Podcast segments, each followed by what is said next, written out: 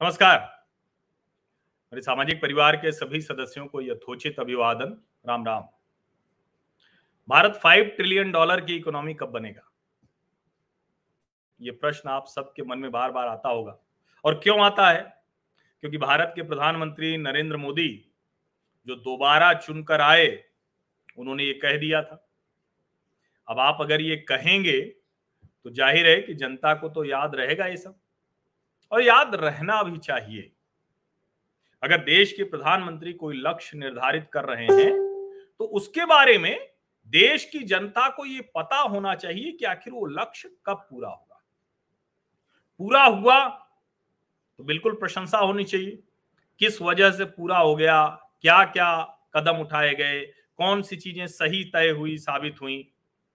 नहीं पूरा हुआ तो भी जनता को पता होना चाहिए। कहाँ सरकार चूक गई? कहाँ कोई और राष्ट्रीय, अंतरराष्ट्रीय कोई स्थितियाँ खराब थी क्या? क्या कुछ हुआ? ये जानना जनता को बहुत ज़रूरी है। और इसीलिए दो महत्वपूर्ण घोषणाएँ। एक, किसानों की आमदनी दोगुना करेंगे। दूसरा, देश की अर्थव्यवस्था फाइव ट्रिलियन डॉलर के पार। अब सवाल ये कि क्या ये दोनों हो पा रहा है? और हो पा रहा है तो सरकार ठीक बोल रही है या फिर जो अंतरराष्ट्रीय एजेंसियाँ हैं, किसानों की आमदनी दोगुना करने के लिए देश में तीन कृषि कानून लाए गए। किसान विरोधी अराजक गुंडा संगठनों ने इसके खिलाफ देश भर में आंदोलन चलाने की कोशिश की, असफल रहा।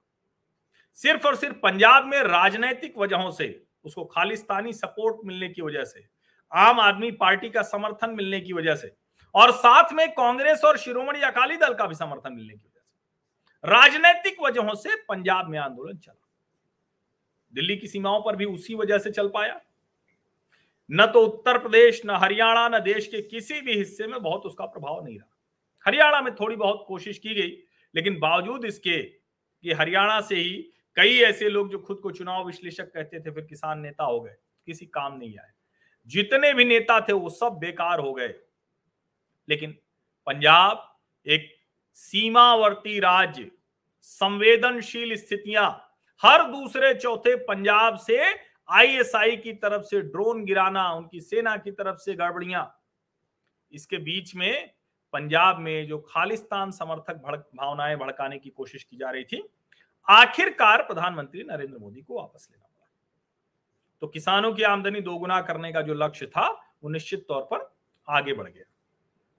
अब ये सवाल जायज़ तरीके से कोई भी किसान नेता पूछ नहीं सकता है। लेकिन इस बात की प्रशंसा की जानी चाहिए कि पहली बार देश के किसी प्रधानमंत्री ने यह दुस्साहस किया है। साहस नहीं, दुस्साहस बोल रहा हूँ मैं। ये दुस्साहस किया कि उन किसानों के लिए जिनके लिए कभी कोई कुछ सोचता ही नहीं था, सब्सिडी की राजनीति। हम तुम्हें कर्ज माफ़ी दे देंगे, इसकी राजनीति। सब्सिडी पर खाद दे देंगे, ये कर देंगे, वो कर देंगे। लेकिन क्या आधार मज़बूत होगा क्या? क्या किसान अपनी उपज की कीमत वसूल पाएगा क्या? लाभ कमा पाएगा क्या? खेती लाभ का सौदा बनेगा क्या? किसी ने नहीं सोचा। नरेंद्र मोदी ने यह दुस्साहस किया। हालाँकि अभी तक वो पूरी तरह से सफल नहीं हुए, लेकिन हाँ यह भी सच है कि एक बड़ा वर्ग किसानों का इस स्थिति में आ गया है। अब ज़ाहिर है, आने वाले समय में धीरे धीरे ही सही लेकिन वो तीनों कानून अलग अलग तरीके से लागू होंगे ही होंगे और वो लक्ष्य मिलेगा। लेकिन एक दूसरा लक्ष्य भी।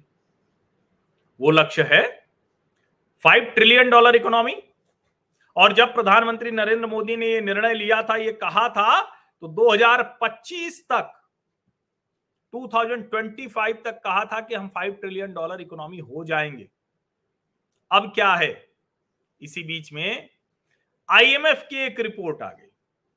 और आईएमएफ की रिपोर्ट में कहा गया कि भारत की सरकार अपने लक्ष्य में बहुत पिछड़ने जा रही है। क्यों पिछड़ने जा रही है? क्योंकि अब ये लक्ष्य 2028-29 तक हो पाएगा। अब ज़ाहिर है 2028-29 तक होने का मतलब हुआ कि जो 25 तक जो लक्ष्य हासिल हो जाना था एफ़ वाई ट्वेंटी तक अगर वो 28 29 यानी एफ़ वाई ट्वेंटी तक होगा वित्तीय वर्ष दो तक तो चार वर्ष आगे चला गया लक्ष्य। तो कहाँ चूक हो गई? क्यों हासिल नहीं कर पाए? ये सारे सवाल सवाल सरकार से पूछे जाएँगे और उसका जवाब भी सरकार को देना चाहिए। लेकिन जब आईएमएफ ने ये आंकड़ा बताया कि five trillion dollar economy Bharat बनेगा फाइव ट्वेंटी नाइन में तो भारत के चीफ इकोनॉमिक एडवाइजर उन्होंने कहा कि भैया, जो ये तुम्हारा आंकड़ा है, ये जो तुमने गणित लगाई है कैलकुलेशन किया है टोटली रॉन्ग इसका बेस ही गलत है। और चूँकि तर्कों के साथ, आंकड़ों के साथ भारत सरकार ने काउंटर किया तो आईएमएफ को लगा कि अरे, ये तो गलती पकड़ी गई। वरना तो भारत के लिए वो श्रीलंका का हैप्पीनेस इंडेक्स ज़्यादा है, पाकिस्तान का हैप्पीनेस इंडेक्स ज़्यादा है, भारत में कम हैप्पीनेस इंडेक्स है, यानी श्रीलंका और पाकिस्तान से भी दुखी लोग भारत में है। सोचिए, ये भी कमाल है। क्योंकि वहाँ तरीके ही अलग हैं। दुनिया भर में जो इंडेक्स बनते हैं अलग अलग चीज़ों के, मानवाधिकारों से लेके, खुशी से लेके, भूखमरी से लेके पत्रकारिता से लेके सब चीज़ में। उसका एक छोटा सा उदाहरण मैं देता हूँ एक लाइन जम्मू कश्मीर 370 लगा था तो भैया ठीक है पार्शियली फ्री है। जैसे ही 370 हट गया, यानी हर तरह का बंधन मुक्त हो गया, भारत के साथ जुड़ गया, भारत के हर राज्य के बराबर एट पार उसके राइट्स हो गए, अधिकार हो गए तो क्या इन रिपोर्ट्स में लिखा जाने लगा कि अब तो ये फ्री है ही नहीं? कुछ और ही बताया जाने लगा। इंटरनेट बंद हो गया, ये सारी चीज़, ये नहीं बता रहे कि आतंकवाद की वजह से कितनी मुश्किलें हैं और उसको किस तरह से ठीक किया जा रहा है। चाहे वो आतंकवादियों को सीधे एनकाउंटर करने का मसला हो, चाहे वहाँ के लोगों को भरोसा देने का मसला हो, उनकी सुरक्षा का मसला हो, वहाँ रोज़गार के अवसर, उद्योग लाने का मसला हो। लेकिन सवाल यही कि ये अगर लिखेंगे तो फिर भारत की बढ़ती ताकत तो बहुत स्पष्ट तौर पर दिखने लगी यही काम आईएमएफ ने भी अपनी रिपोर्ट में किया और कहा कि फाइव ट्रिलियन डॉलर इकोनॉमी बनने में तो बहुत मुश्किल आने वाली। अब ज़ाहिर है, उसमें एक बड़ी वजह थी और वो वजह तो है, ये जो कोविड आया चाइनीज़ वायरस आया, एक, दो, तीन, चार, जाने कितनी लहरें आकर चली गई। अब भी बार बार आशंका जताई जाती है। अभी नया मंकी पॉक्स आने लगा है। लेकिन ये सब के बीच में भारत दुनिया की सबसे तेज़ी से बढ़ती अर्थव्यवस्था है। और लगातार बनी हुई है। चाइना भी अब हमसे पीछे है। ज़ाहिर है, चाइना ने जो ग्रोथ 80 के दशक से 2020 तक हासिल की है, वहाँ तक पहुँचने में भारत को समय लगने वाला है। और तब तक अमेरिका और चीन इनकी अदला बदली हो सकती है, नंबर वन और नंबर टू इकोनॉमी के लिए। लेकिन भारत बहुत तेज़ी से अपने फाइव ट्रिलियन डॉलर इकोनॉमी के लक्ष्य की तरफ़ बढ़ रहा है। और जब भारत सरकार ने चीफ इकोनॉमिक एडवाइजर ने भारत सरकार के इसको काउंटर किया तो आईएमएफ ने उसको चेक किया और जब दबाव बढ़ा तो सोचिए कहा वो कह रहे थे कि 28 उनतीस, अब वो कह रहे हैं कि एफ़ वाई ट्वेंटी सेवन यानी 2026-27 में ही भारत पाँच लाख करोड़ डॉलर की अर्थव्यवस्था बन जाएगा। फाइव ट्रिलियन डॉलर इकोनॉमी, यानी पाँच लाख करोड़ डॉलर, ट्रिलियन मतलब लाख करोड़। पाँच लाख करोड़ डॉलर की अर्थव्यवस्था बन जाएगा 2026-27 तक, यानी वित्तीय वर्ष 2027 तक।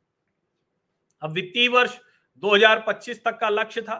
27 हुआ, यानी जो चार साल कह रहा था आईएमएफ अब उन्होंने जो करेक्टेड कैलकुलेशन किया है, उसके आधार पर सिर्फ़ दो वर्ष आगे बढ़ा ये लक्ष्य। क्यों बढ़ा? दो वर्ष से ज़्यादा का समय भारत और पूरी दुनिया ने ही जिस तरह से कोविड के चलते झेला है वो बहुत स्पष्ट तौर पर दिखा। और अब जो कहा जा रहा है, ये तो एक तरह से जो भारत सरकार ने खुद ही कहा था, जो भारत सरकार के वित्त मंत्रालय का ताज़ा अनुमान है, वो बहुत स्पष्ट तौर पर दिखता है कि दो साल नहीं, चार साल नहीं, दो साल की देरी से लक्ष्य हासिल हो जाएगा। और अब जिसको कहते हैं ना कि अगर आईएमएफ ने गलती की है तो वो बताएगा नहीं अलग से। हमें आपको जानना चाहिए। क्यों जानना चाहिए? क्योंकि कभी भी ऐसे अंतरराष्ट्रीय एजेंसी के आंकड़ों के आधार पर, तथ्यों के आधार पर हमें यह कह दिया जाता है कि देखिए, भारत की स्थिति बड़ी खराब है।